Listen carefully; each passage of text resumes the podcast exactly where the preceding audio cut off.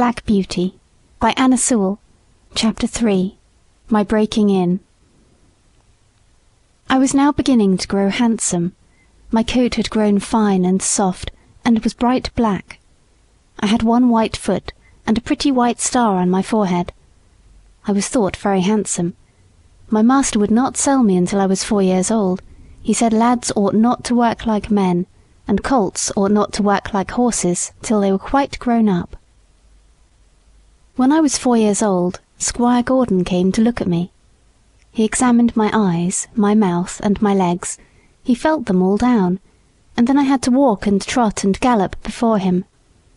He seemed to like me, and said, "When he has been well broken in, he will do very well."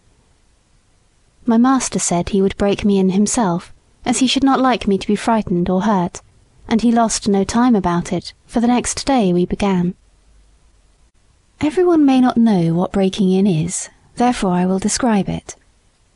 It means to teach a horse to wear a saddle and bridle, and to carry on his back a man, woman, or child. To go just the way they wish, and to go quietly. Besides this, he has to learn to wear a collar, a crupper, and a breeching, and to stand still while they are put on. Then to have a cart or chaise fixed behind so that he cannot walk or trot without dragging it behind him, and he must go fast or slow just as his driver wishes. He must never start at what he sees, nor speak to other horses, nor bite, nor kick, nor have any will of his own, but always do his master's will, even though he be very tired or hungry. But the worst of all is, once his harness is on, he may neither jump for joy nor lie down for weariness. So you see, this breaking in is a great thing. I had of course long been used to a halter and a headstall, and to be led about in the fields and lanes quietly. But now I was to have a bit and bridle. My master gave me some oats as usual, and after a good deal of coaxing, he got the bit into my mouth and the bridle fixed, but it was a nasty thing.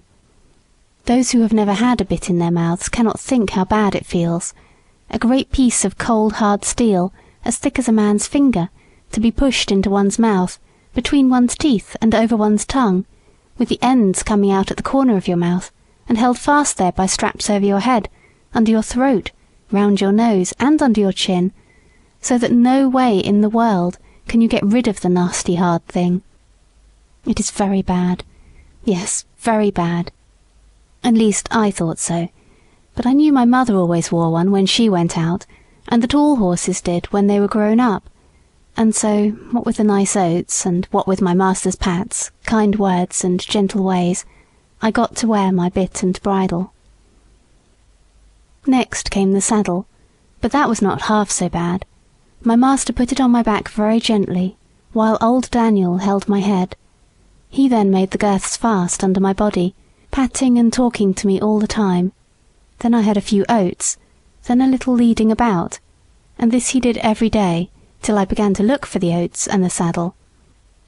At length, one morning, my master got on my back and rode me round the meadow on the soft grass. It certainly did feel queer, but I must say I felt rather proud to carry my master, and, as he continued to ride me a little every day, I soon became accustomed to it. The next unpleasant business was putting on the iron shoes. That, too, was very hard at first. My master went with me to the smith's forge to see that I was not hurt or got any fright. The blacksmith took my feet in his hand, one after the other, and cut away some of the hoof. It did not pain me, so I stood still on three legs till he had done them all. Then he took a piece of iron the shape of my foot, and clapped it on, and drove some nails through the shoe quite into my hoof, so that the shoe was firmly on. My feet felt very stiff and heavy, but in time I got used to it.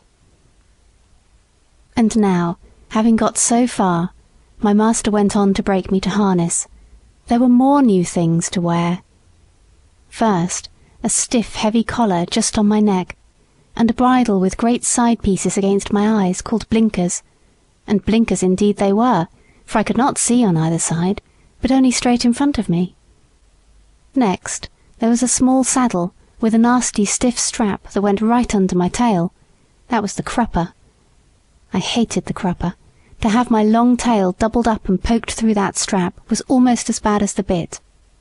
I never felt more like kicking, but of course I could not kick such a good master, and so in time I got used to everything, and could do my work as well as my mother.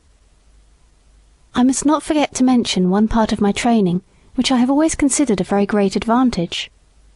My master sent me for a fortnight to a neighbouring farmer's, who had a meadow which was skirted on one side by the railway. Here were some sheep and cows, and I was turned in among them. I shall never forget the first train that ran by. I was feeding quietly near the pales which separated the meadow from the railway, when I heard a strange sound at a distance, and before I knew whence it came, with a rush and a clatter and a puffing out of smoke, a long black train of something flew by, and was gone almost before I could draw my breath. I turned and galloped to the other side of the meadow as fast as I could go, and there I stood, snorting with astonishment and fear. In the course of the day, many other trains went by, some more slowly, these drew up at the station close by, and sometimes made an awful shriek and groan before they stopped.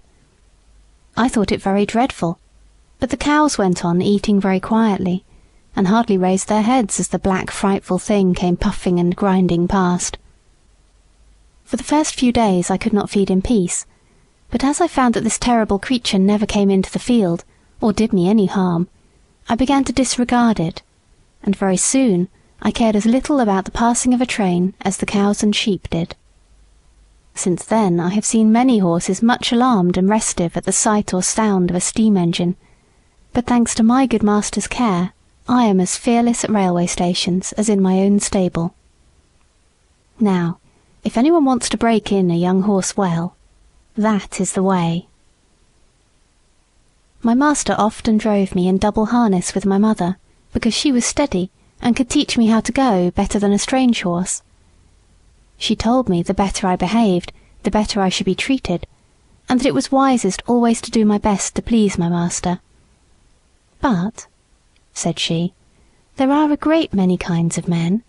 There are good, thoughtful men, like our master, that any horse may be proud to serve, and there are bad, cruel men, who never ought to have a horse or dog to call their own.